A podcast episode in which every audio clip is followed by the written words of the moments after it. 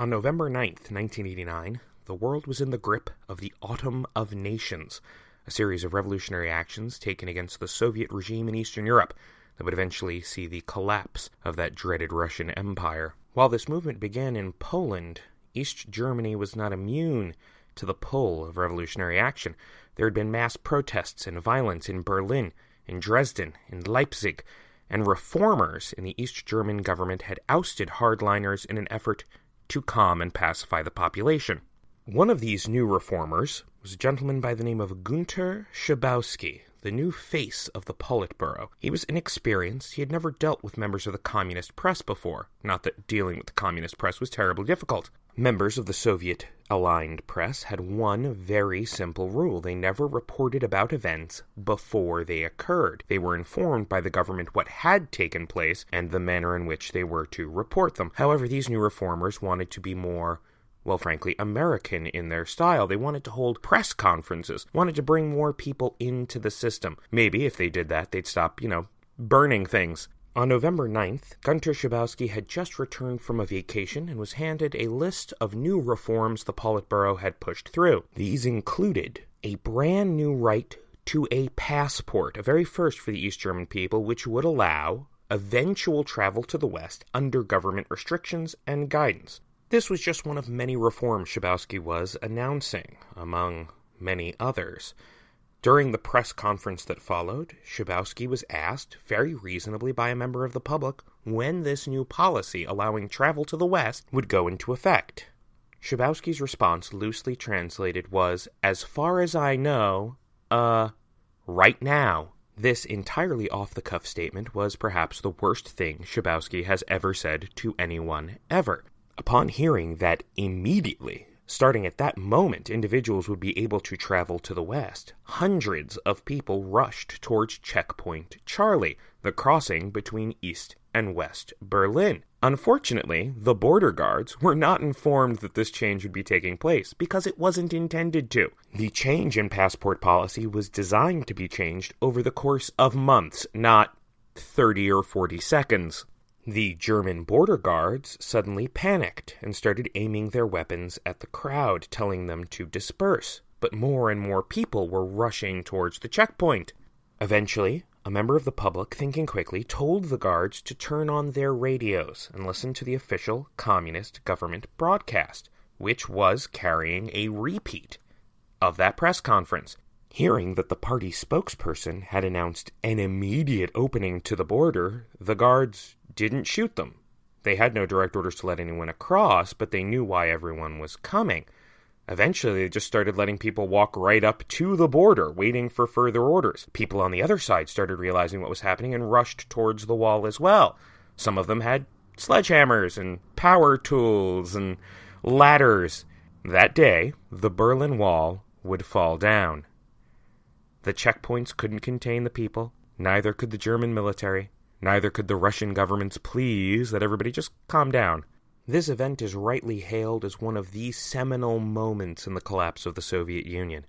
Following the fall of the Berlin Wall, we would see a rush towards reunification between East and West Germany. Revolutions in Czechoslovakia, in Romania, in Bulgaria, in Yugoslavia, in Albania. The Soviet Union collapses because one inexperienced official started shooting his mouth off. Just imagine the damage he could have done if he had Twitter. This is the show.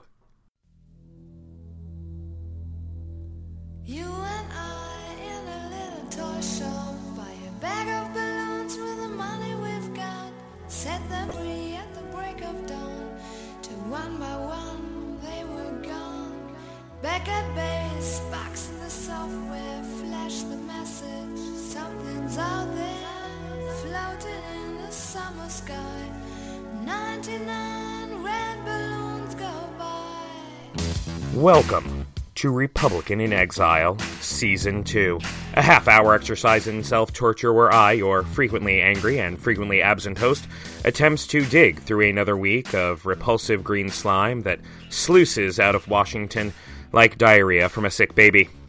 I'm Matthew Hedge, and I'm back, baby. That's right. I have returned to you at the turn of the tide. It's not really a turn of the tide. Nothing's changed. We're all doomed, but hey, I'm here. That that's got to be better, right? Instead of just listening to the news come out of someone reasonable and intelligent, you're going to get me. And I'm, you know, out of my mind. This week, as all weeks, all weeks, I'm never here. As most weeks, we're going to be going over a series of horrors and other terrible events that have left me oh so frustrated and caused me to drink heavily. And that's right, I'm back on the sauce. Mm. Oh, that's good. I'm drinking a classic gin and tonic today Hendrick's Tonic, twist of lemon, twist of lime, and Q tonic water. If you've never had the spectacular Q tonic water, I advise you to go out and try it. It makes gin and tonics just a little bit better, and gin and tonics make life just a little bit better. So, you know, you you get that. If this is your first time listening, here's the situation. I was once a loyal, devout member of the Republican Party. It was my life. It was the entirety of my personal identity. Most of my friends simply referred to me as the Republican when explaining me to others. But I'm not a Republican any longer. That's right, because the party decided to make an orange, obscene, vulgar monster the leader of our party. And then the American people, in their infinite wisdom, decided to make him the, the leader of the nation. Did I mention I drink? Heavily. oh. Oh, that's good. I shouldn't do that. But yeah, no longer a Republican. I have been forced into the Democratic Party at this point because remember, third parties are for communists, and being an independent is for people who don't have the ability to make up their minds and have a very weak handshake. Every week on this show, theoretically every week, by the way, we're going bi weekly in season two. So every other week, uh, I bring you the news, I complain about it, I yell about it, I try to explain it a little, and I try and bring the two sides of the divide together so that we can kill each other and the good, decent, innocent people of the world can survive without our malign, horrifying influence. Well, let's get into the news. Oh boy. A lot has happened since I stopped doing this podcast. Uh, let's try and get ourselves up to date. I've uh, I've got a list here that I prepared of uh, all of the people that have been fired from the Trump administration since the beginning. So let's go through this.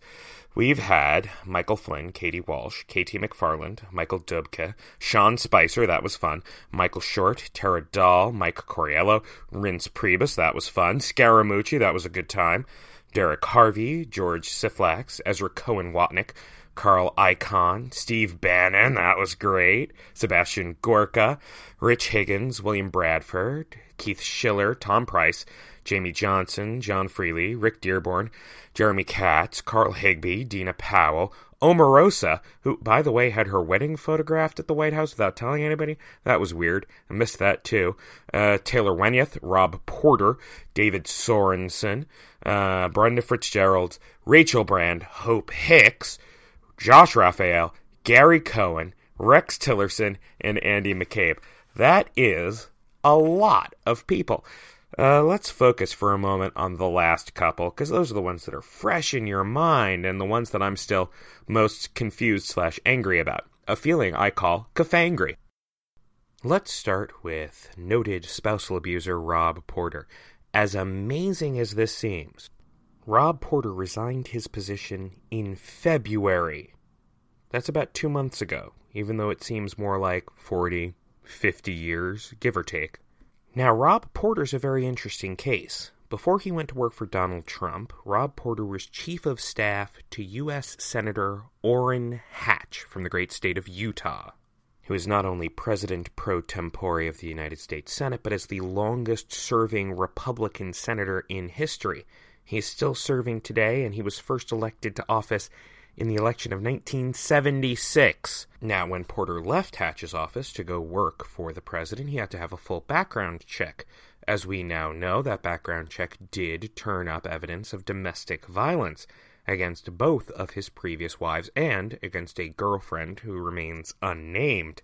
The White House knew about all of these very credible allegations, including a photograph of Rob Porter's first wife with an enormous black eye that he gave her after punching her in the face.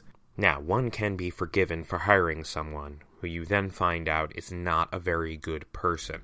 However, it takes a special kind of human being to find out this information and then promote that person within the White House to a central position controlling the flow of classified information to the president's desk. And that special person, shockingly, is not Donald Trump, but Chief of Staff General John Kelly. That's right, Kelly had found out about the allegations against Porter in the fall, and he waited for the entirety of the winter and into the end of winter, beginning of spring, before, well, doing nothing about it until the press found out.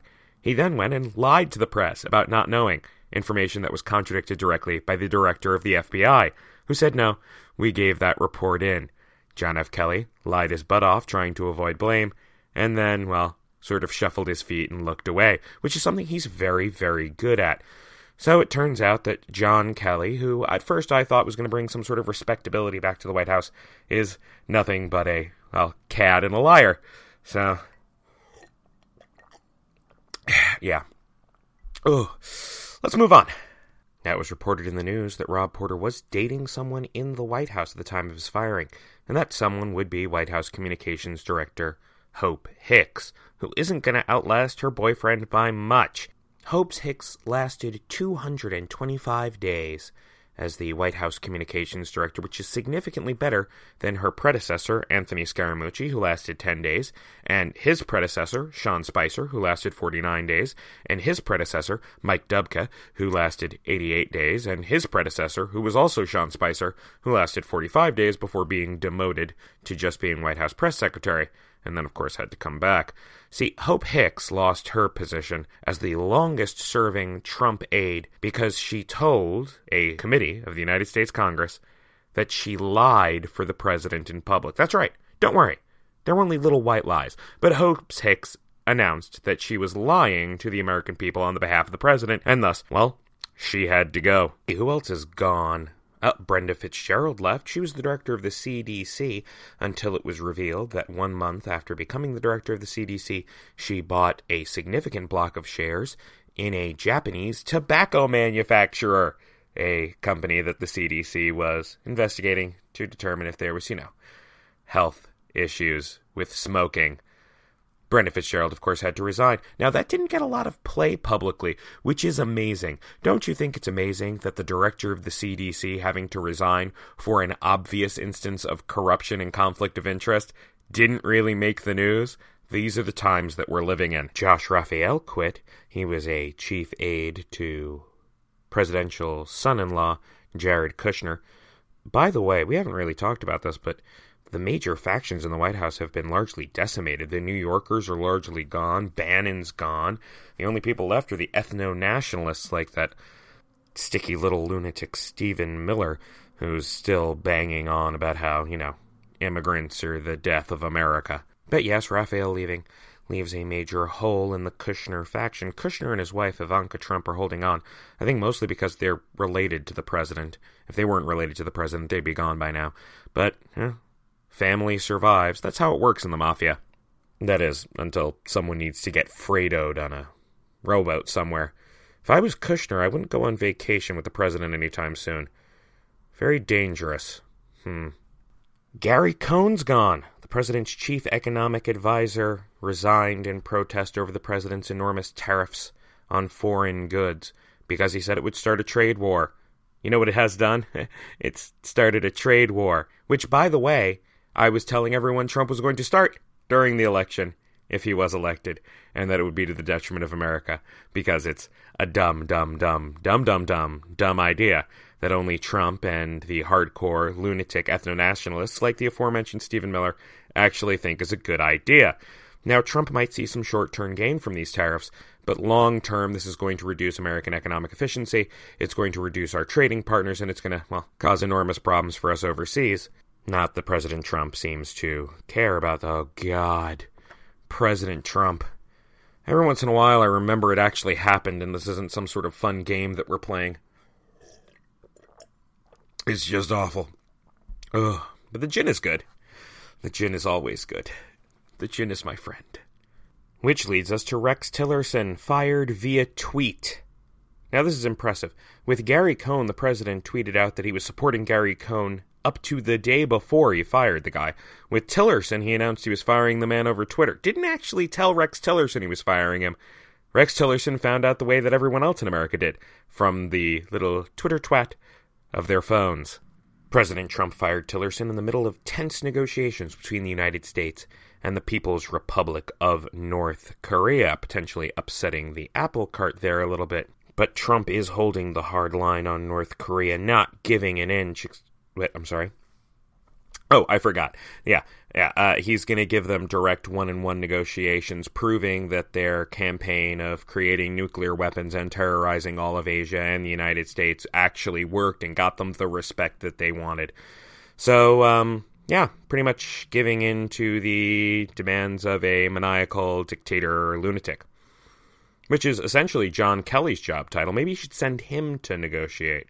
That'd be a good idea, huh? Shortly after Tillerson went, we lost the National Security Advisor, H.R. McMaster. Now, this is particularly troubling because McMaster, Defense Secretary Jim Mattis, and Rex Tillerson were collectively the core of the faction I described as the adults, the grown ups in the room that were fond of telling Trump, no, you can't nuke random countries. No, you can't start trade wars. No, you can't you slap people in the face and shoot someone in Sixth Avenue and take bribes. Two of them are now gone. H.R. McMasters, of course, has been forced out due to personal conflicts with the president and with Chief of Staff John Kelly, and has been replaced by John Bolton, who holds the record as the craziest member of the George W. Bush cabinet, an individual so out of his mind that Dick Cheney thought he was a little too militaristic. John Bolton, over the last few years, has advocated aggressively for America to be at war with Iran, North Korea, and, well, every other country in existence so long as they're not friends with Russia. Ah, yes, Russia. That brings us to the last major firing in the last couple of months. Andy McCabe, the assistant director of the FBI, who was let go 36 hours from his retirement. He is actually that FBI agent in the movies that says, Oh, I'm retiring tomorrow, and then gets shot right before he can collect the pension. Except instead of getting shot, the president vindictively and childishly fired him for having a wife that was a Democrat at one point. See, Andy McCabe's wife, well before Donald Trump got into politics, ran for public office and took money from the Democratic National Committee, money that was raised by Hillary Clinton. For this reason, Donald Trump is convinced that Andy McCabe, who is a lifelong Republican, was out to get him as part of the massive conspiracy that Trump calls the Protocols of the Elders of Zion. Wait, I'm sorry? No. That was that was Hitler and the Jews. Oh. Um the massive conspiracy that Donald Trump calls Hillary Clinton. Yes. But Andy McCabe, yes, let go 36 hours before his retirement after serving as an FBI agent for 21 years. Not exactly a fun way out. This was, of course, seen at a, as a veiled side shot at the Mueller investigation. Oh, yes, barreling towards a conclusion sometime in the 2050s, well after Ivanka's term as dictator is over. But wait, what's this? Today, that's right, today, the day I am recording this, Monday, April 9th, there has been big movement in the Mueller investigation. It seems that agents of the FBI have raided the offices of Donald Trump's personal attorney, Michael Cohen. What is happening? What is going on? Where's the gin? Well, I'll find out the answer to at least that question after we come back from a word from our sponsors.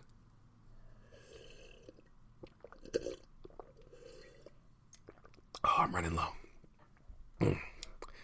Thank you, sponsors. So, this leads us to the outrage of the week, which is, of course, the horror that is Michael Cohen. And there's lots of things I could still talk about that I missed. Uh, ben Carson's $31,000 payoff, Vanessa Trump leaving Donald Trump Jr., Conor Lamb winning that special election in Pennsylvania, uh, the lunacy that's going on with Facebook, the Chinese appointing a dictator for life, Vladimir Putin uh, winning his election with 72% of the vote. And you'll notice, if you actually go back and you watch the vote rolling in uh, for Vladimir Putin, at 9 a.m., he had 72% of the vote. At 12 p.m., he had 72% of the vote. At 3 p.m., he had 72% of the vote. At 7 p.m., he had 72% of the vote. You know what's that consistent? when you're rigging the vote. Wait a minute, that's not the outrage of the week. No, the outrage of the week is the two pronged horror of Michael Cohen and Stormy Daniels. That's right, people. We're talking pornography. Lock the door, turn on the TV so there's a little more volume, and pray that your parents don't barge in on you. You see, while I was away, it broke that Donald Trump, in his infinite wisdom, mere days after his wife gave birth to their son, decided to celebrate by hiring a porn star to spank him with a copy of Forbes magazine, make sweet, sweet love on him, and then, of course, watch Shark Week, which is just the weirdest detail of this whole thing. Stormy Daniels, pornographic actress extraordinaire, did have an affair with Donald Trump, a one night stand, and then was paid a significant amount of money $130,000 to keep her mouth shut. She signed a non disclosure agreement, which Donald Trump insisted that she honor. Unfortunately for Donald Trump, this news broke, and once Donald Trump's lawyer commented on it, oh, it was fair game for her to start talking about it as well. But the questions related to this affair are vast and unpleasant. Not only, you know, what was it like? Oh, good God. Uh, I'm out of gin. Hold on, I'm pausing the recording. Okay, I'm back now. Oh, thank God. Thank God. I needed that. Oh, Lord. So, not only do we have to wonder what the president is like intimately, ugh, but we have to wonder where that money came from. It seems that the president's lawyer, who made this $130,000 payment to the porn star to get her to not talk about the president's ding dong Donald Donger, came from campaign funds, which is, you know, super duper extra strength illegal. But where did those campaign funds come from? Well, oh, this is even better. It seems that during the campaign, Donald Trump gave a 20 minute video conference talk to a group of Ukrainian oligarchs allied with Russia in return for $150,000. That's right, 20 minute talk, essentially over the phone, get $150,000 in cash given to the Trump organization. Mueller's investigation apparently believes that $150,000 was then transferred to the campaign and then transferred, in large part, to Stormy Daniels. This is amazing. This is essentially all of the worst parts of this scandal just wrapped up together in a big, fun bow. It is astonishing that you can get so many of Donald Trump's character flaws into a single story. Entirely too close ties with the Russians? Yes. Corruption and taking money inappropriately? Yes. Illegal use of campaign donations? Yes. Sexual abuse? Porn stars? Shark Week? Yes, yes, yes all of the most repulsive parts of the president's personality laid bare in an orgy of corruption. Now, I have loved the horrifying rotating carousel of nepotism, lies, and self destruction that has been the president firing everyone. But this scandal is it's fresh, it's fragrant, and it has the potential to do absolutely nothing and leave the president entirely alone because the man is Teflon. Nothing sticks to him. He could shoot someone in the middle of 6th Avenue, and nothing would happen, because that's just the way it works. The president slept with a porn star, and it's not the biggest story in America. Do you know how astonishing that is? It, it, if this had happened in any other administration, it would have been front page news for months. The rallying cries for the president to be thrown out of office would have been too big for them to ignore. And yet, Donald Trump, bangs a porn star. Nobody's saying dick about it. But this is the political genius of Donald Trump. See, Donald Trump has a political version of what The Simpsons called Three Stooges syndrome. Season 11, episode 12 of The Simpsons, Mr. Burns, the evil, hierarchical, millionaire industrialist villain of most Simpsons episodes, goes to the doctor and discovers that he is very, very ill.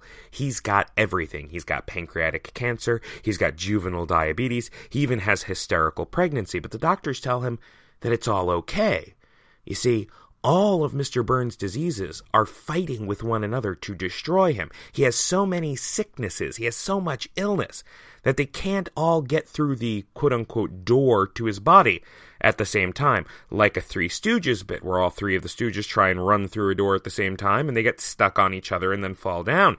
Donald Trump has so many scandals going on at any given moment that none of them can penetrate the American consciousness.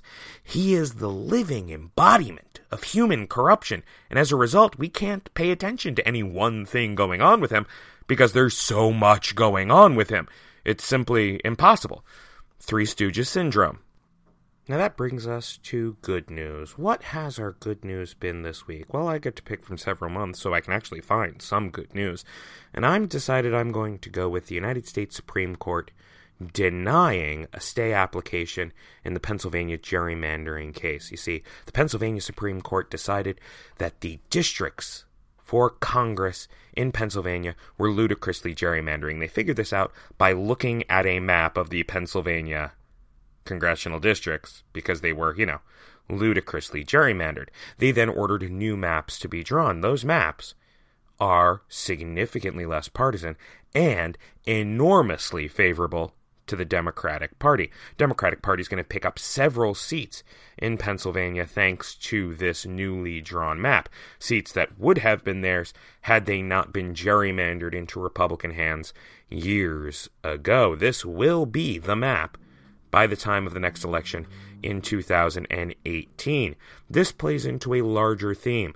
The Democrats have been doing enormously well in special elections, and it looks like they have a slightly better than 50% chance of taking control of the House of Representatives. This is great. If the Democrats take control of the House of Representatives, they can launch all sorts of fun investigations into Donald Trump and generally make his life a living hell for the next few years. Now, I don't think the Democrats are going to take control of the Senate. That would be a bit of a reach, to be frank. But the House of Representatives, absolutely within their reach. Now, my personal hope is that Paul Ryan loses his seat because I hate him. I hate him on a personal level. I voted for that man. I donated money to that man's reelection campaigns and donated money when he ran for vice president on a number of occasions because, you know, Mitt Romney, genuinely good human being. By the way, might be a senator. That's another piece of good news. Yay, Mitt Romney. Back in the government, actually talking about how Russia's an enemy. Stupid Obama. Russia. Uh, yeah, that's better. That's better calm. I'm calm. There's a reason I stopped doing this show. It makes me very angry. Very angry! so, how do you look smart in the coming week? I think the explanation of Three Stooges syndrome might help quite a few of you out. It is the only explanation I can think of for why Trump keeps getting away with the trash garbage that he's getting away with. But let's play a little game called Who Goes Next? Who is going to be the next person let go from the Trump White House? Will it be Scott Pruitt? The EPA director, who apparently was taking a sweetheart deal on a rental property from some lobbyists for the oil industry and has been spending all sorts of government money on things he doesn't need? Will it be Ben Carson, who's also been spending money on things that, you know, he doesn't need? Will it be our Interior Secretary, Ryan Zinke, who during a meeting of the Senate Natural Resources Committee on National Monuments was told a very sad story by Senator Colleen Hanabusa, whose grandfathers, both of her grandfathers, were interred by the American government during World War II.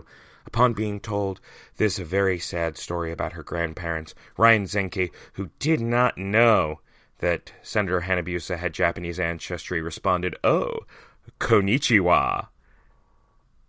Konnichiwa. Good Lord. Will it be him, or or will it be the person I actually think is going to be next to go? General Kelly. That's right. Donald Trump and his chief of staff haven't been getting along, and rumors have surfaced that Donald Trump actually thinks he doesn't need a chief of staff. He can run the whole show by himself. If you thought the White House was chaotic before this, look for absolute panic, horror, and the destruction of everything we've known and loved with the departure of General Kelly. Now, John Kelly, terrible human being. hate his guts. I, I I supported the man when he was first elected, but the fact that he keeps lying to the American people about his own decision making process kind of makes him scum level garbage. So, you know, we'll see him leave and then things will get worse. That's right. The scum level garbage people are the ones standing between us and the precipice. This really is depressing. Well, let's hear some more of that song about the end of the world. Yeah, well, that's it for me this week. I want to thank our producer emeritus, Jonathan, and all the people at ACAST. ACAST, making good stories great. Oh my god, did I not talk about the song at the top of the show? This is 99 Red Balloons, the English translation of 99 Luftballons, a song written in 1982 about what would happen if a large number of balloons accidentally floated over the Berlin Wall and were seen by the Soviet government as some sort of attack from the American side and, you know, launched nuclear weapons. Hey, let's say you want to contact us. If you would like to, we are RIE Podcast at Gmail, RAE Podcast on Twitter, and Republican in Exile on Facebook. Send me your comments, your questions, your concerns, your queries, and I will answer your madness with madness of my own. Well, that's all for this week. As always, do your very best not to die